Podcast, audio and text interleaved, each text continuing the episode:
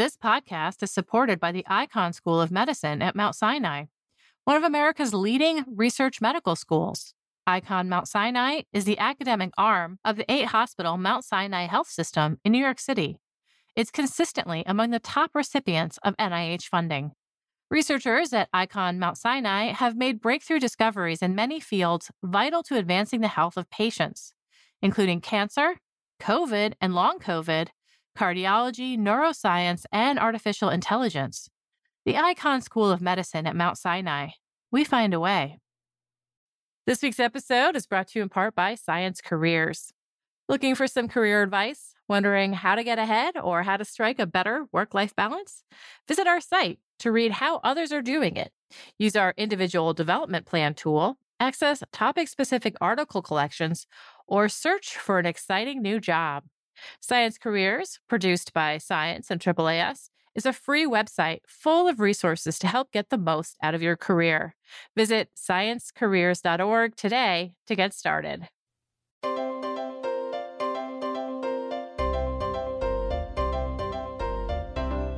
Welcome to the Science Podcast for April 5th, 2019. I'm Sarah Crespi.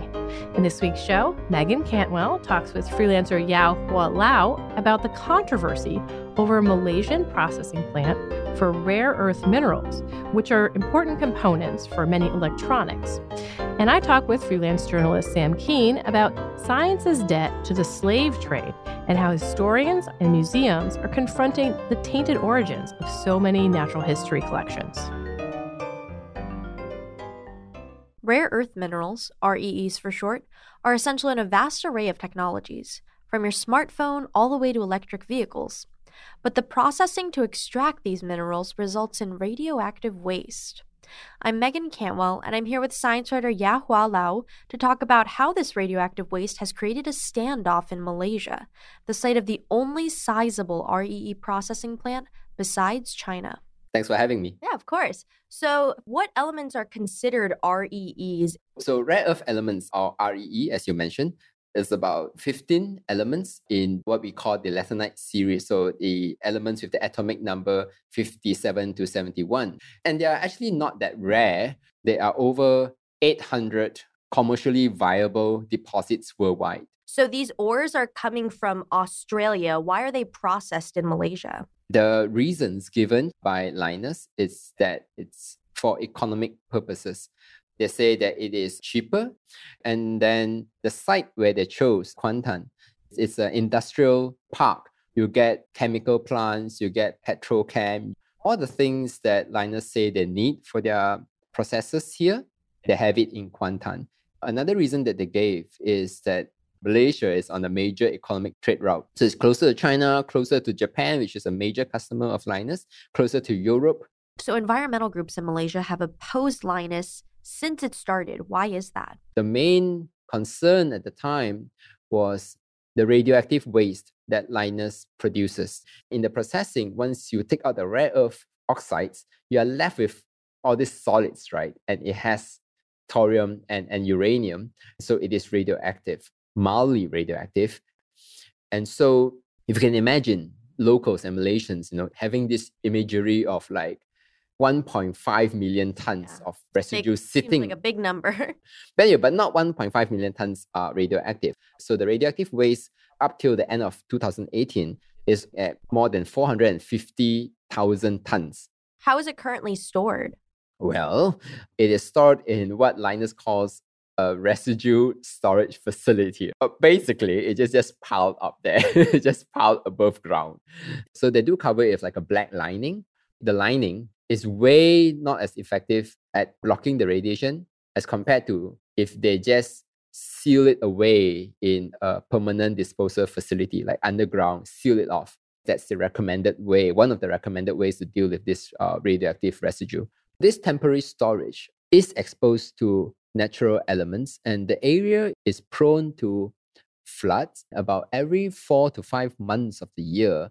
The northeastern coast of Peninsular Malaysia, where Kuantan is, is battered by monsoon storms. And when it's very dry, the area is a peat swamp forest. And so it's also susceptible to fires. The government changing over, they've tightened the regulations on Lynas. Is there a chance if they don't comply with this that the plant will be shut down? As the situation stands now, if they do not ship the radioactive waste out of Malaysia, they will not get their operating license renewed and Lynas will have to shut down. And they've said this probably isn't feasible, so it's kind of at a stalemate. Yeah, from one angle, it looks like a stalemate, doesn't it? But there are definitely actions behind the scenes. Just a few weeks ago, the ministry has said that they have established a task force to facilitate the removal of radioactive waste from Malaysia to Australia. And in response to that comment from the ministry, Lynas said that they know nothing about it. they knew nothing about this action or, or, this task force. So where are they now? Right, they're kind of out of sync. You know, to us they're out of sync. But are they really out of sync behind the scenes? We don't know. But there are other countries involved in this whole scenario and this whole dynamics. One of those countries is Japan, because Japan they have a very strong electric vehicle industry, and electric vehicles require permanent magnets, and permanent magnets require rare earth oxides. And the majority of their rare earth oxides for their permanent magnets come from Lynas. So Japan has provided, I think, 250 million or 200 million loan to Lynas a few years ago. Part of the deal says that Lynas has to provide a certain amount of rare earth oxides to Japan. So, without question, Lynas' supply is crucial for Japan.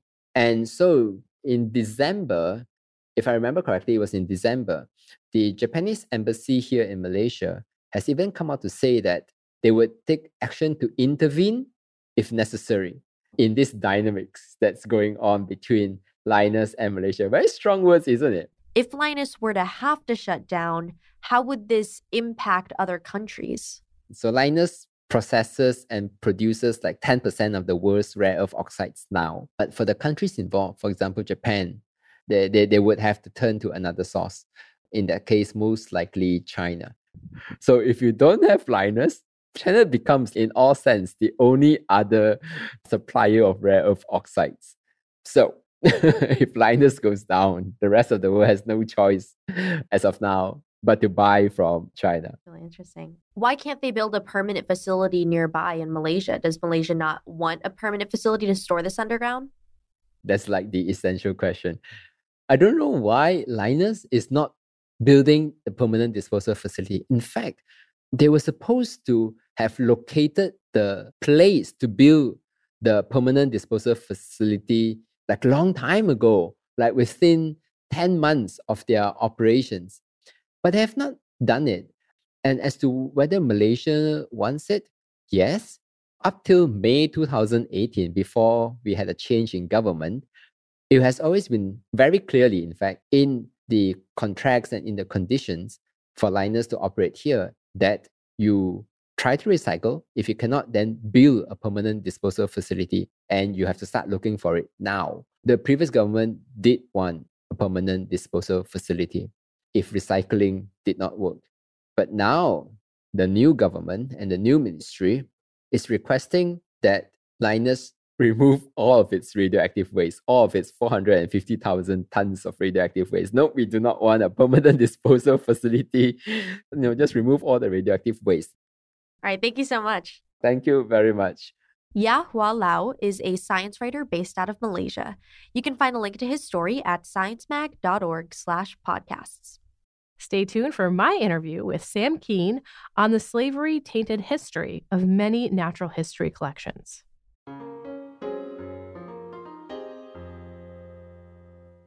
This week's episode is brought to you in part by Magellan TV. Magellan TV is a new type of documentary streaming provider determined to bring you the finest documentaries from around the globe. Magellan TV has been built by documentary filmmakers, and new programs are added on a weekly basis. They offer documentary movies, series, and exclusive playlists across a wide variety of genres. They have the deepest collection of high quality science programs available anywhere across physics, engineering, evolution, health, biology, space, history, nature, whatever you can think of, they've got a documentary. They even have science playlists created specifically for science enthusiasts. Watch anytime, anywhere on your TV, laptop, or your mobile device if that's your thing. Enjoy a wide selection of these programs at 4K without additional cost, and you can stream those documentaries even at 4K without interruptions. Magellan TV is now compatible with Roku, iOS, and Android with the ability to cast to most popular streaming services.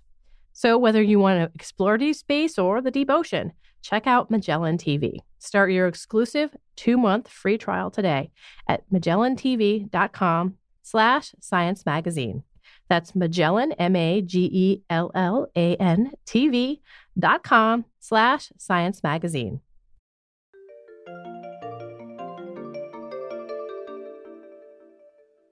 This week's episode is also brought to you in part by KiwiCo. KiwiCo creates super cool hands on projects for kids that make learning about STEAM fun. With a KiwiCo subscription, each month, the kid in your life will receive a fun, engaging new project which will help develop their creativity and confidence. The projects are designed to spark tinkering and learning in kids of all ages. All projects, inspiration, and activities are created by a team of product designers in house and rigorously tested by kids. Every crate includes all the supplies needed for that month's project, detailed, easy to follow instructions, and an educational magazine to learn even more about that crate's theme. KiwiCo inspires kids to see themselves as makers, and it's on a mission to empower kids not just to make a project, but to make a difference. KiwiCo is offering Science Magazine podcast listeners the chance to try them for free. To redeem this offer and learn more about their projects for kids of all ages, visit kiwico.com slash magazine. That's kiwico.com slash magazine. K-I-W-I-C-O dot com slash magazine.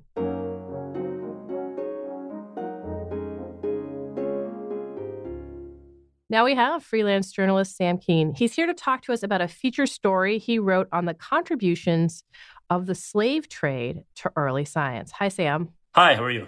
I'm good. I'm good. I'm really curious about what uh, made you decide to write this story. This is so different than the last thing that I think you wrote for science.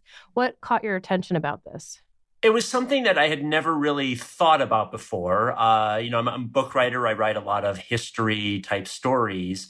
And it's something I'd never really come across the idea that early science was really heavily dependent on slavery in that you usually think about um, you know the big great names of science like isaac newton or robert hooke those people and they seem kind of removed like they're not really involved in society like they're almost sort of floating above it.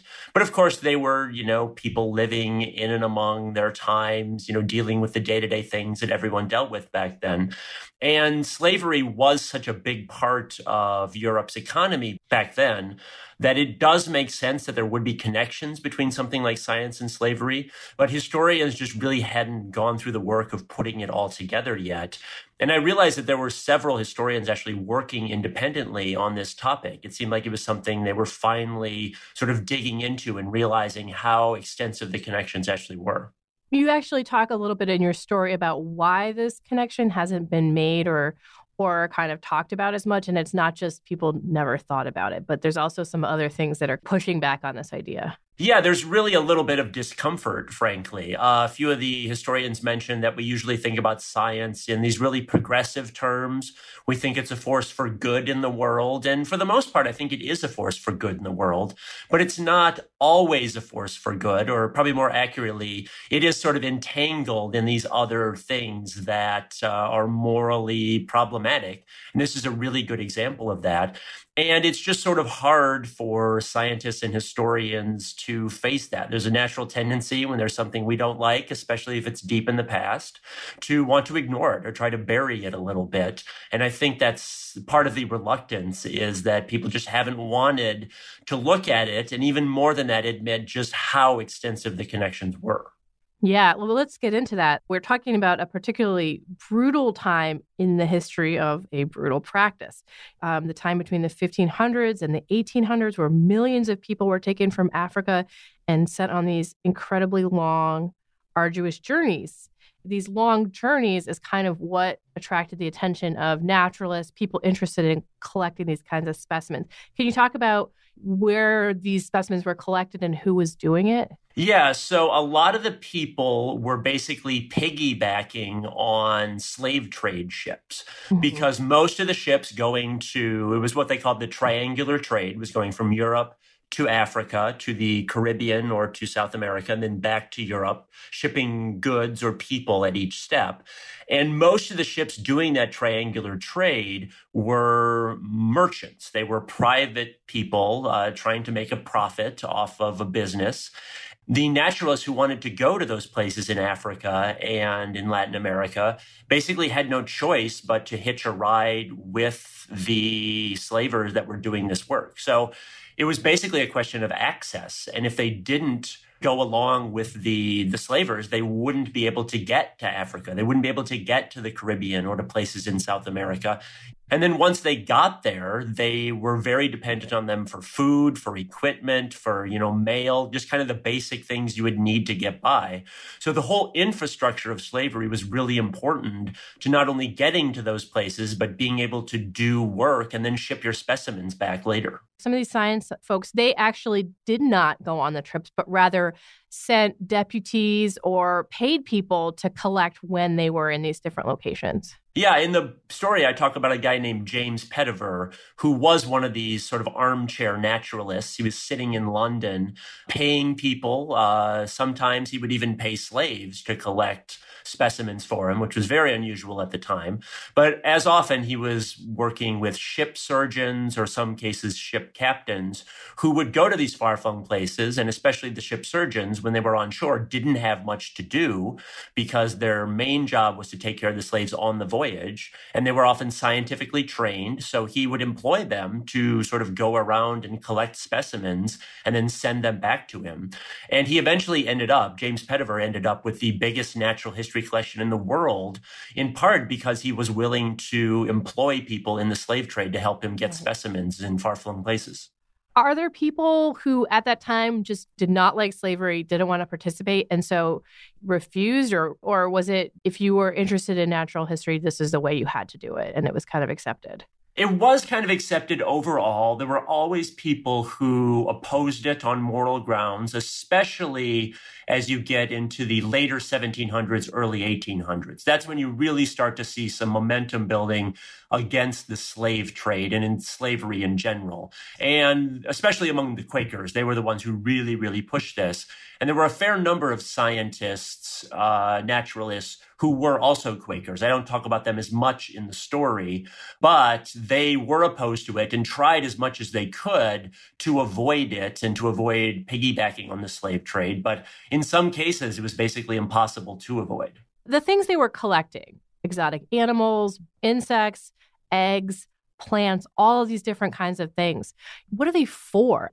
It's one thing to collect, but how do they like contribute to science? So a couple things, couple reasons. Uh, one, this was the era in the kind of early to mid 1700s, especially when Carl Linnaeus came out with his famous system of taxonomy. It's the binomial naming system of Homo sapiens and Tyrannosaurus rex that we all know and use today. This came out during the middle of the kind of the peak of the slave trade. And so people were really interested in getting as many animals, insects, and uh, plants as possible and organizing and classifying them. So one thing was just to catalog the sheer abundance of flora and fauna in the natural world. So that was a big part of the project. And people were also interested in sort of seeing how plants and animals differed from one place to the other.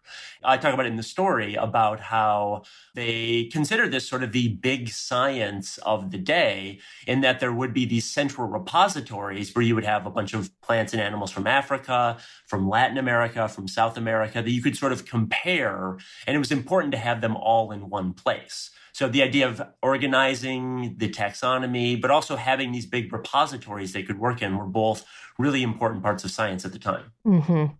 There was also people were grabbing up drugs and, and chemicals for dyes, those kinds of things that, that actually would make money. So maybe you're not making money off of an ostrich egg, but if you have something that could heal or contribute to manufacturing, then you get into the money side of things.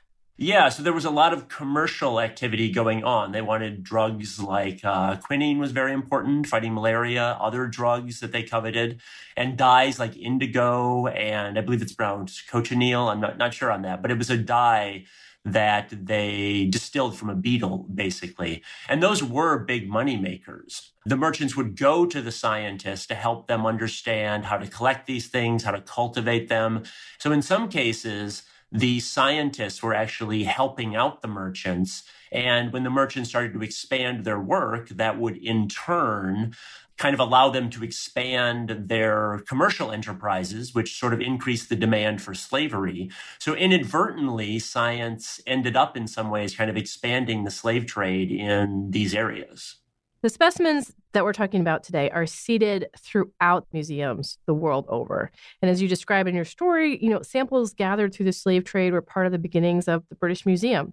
Is this acknowledged in those places? So it is acknowledged. It's not something, uh, someone told me that they really uh, advertise or really push a lot, but they don't deny it. People ask them and they tell them, frankly, that, you know, a lot of these specimens were collected via the slave trade. It's been difficult for them. I think this realization was kind of late in coming in that uh, a lot of the records for these things were lost or destroyed or just incomplete. So it took a lot of work to piece together the fact that there was this connection to slavery. And as we were saying before, there's a bit of a reluctance to want to face some of this history in some cases. So some people were probably sort of willing to look away. So again, it's something that they're they're acknowledged and they know about, and they're probably acknowledging more now than they used to. But it is still a difficult topic for a lot of museums to deal with. This kind of makes me think of you know when museums have things in their collection that were gathered in another country we're talking the Elgin marbles or you know materials that are transported a long time ago and now those countries want them back. Is there some parallel here to that? It's definitely a parallel situation in that uh, you see these same sort of controversies. There's probably less controversy over the items themselves because in some cases you know it's some plant leaves or something. They're not unique. They're not that special. But there was definitely an exploitation of the people yeah. there. And in some cases it was you know the same countries kind of sweeping in and just grabbing what they wanted and leaving. Mm-hmm. so there's definitely parallels here even if say you know they're not going to fight over like some cocoa leaves or something but there's definitely this idea or this uh, sense that that it was unfair and that it was a real exploitation of these uh, other countries. Well, as you mentioned, several people are writing books on this topic. Is there anything else that's being done to help people understand the origins of some of these materials? Right now, it's mostly the historians working on these things and just sort of showing how extensive the, the, connections were between science and slavery. Some of the individual museums are going through and digitizing their records and trying to make those records more available and more readily searchable and indexable. So that will help also kind of pin down the origins of some of their specimens. Because even if, you know, it's not going to say like collected by a slave, because in a lot of cases, they didn't even acknowledge right. that the slaves were helping them collect or that they were getting this help from them. But if you know when it was collected and where it was collected, and you know there was, say, a slave port there, in some cases it becomes very very obvious. Uh, you can piece it together like that. So mm-hmm. there is some work on that uh, front as well. Okay. Well, thank you so much, Sam. Thanks for having me. Sam Kean is a freelance journalist based in Washington, D.C. You can read his story at sciencemag.org slash podcast. And that concludes this edition of the Science Podcast. If you have any comments or suggestions for the show, write to us at sciencepodcast at aaas.org. You can subscribe to the show on iTunes, Stitcher, many other places, or you can listen to us on the Science website. That's where you'll also find links to the research and news discussed in the episode. That's sciencemag.org slash podcast. The show was produced by Sarah Crespi and Meagan Cantwell and edited by Podigy. Jeffrey Cook composed the music. On behalf of Science and our publisher, AAAS, thanks for joining us. You listen to us to hear about new discoveries in science, but did you know we're a part of the American Association for the Advancement of Science? AAAS is a nonprofit publisher and a science society. When you join AAAS, you help support our mission to advance science for the benefit of all. Become a AAAS member at the silver level or above to receive a year's subscription to science and an exclusive gift. Join today by visiting AAAS.org slash join. That's AAAS.org slash join.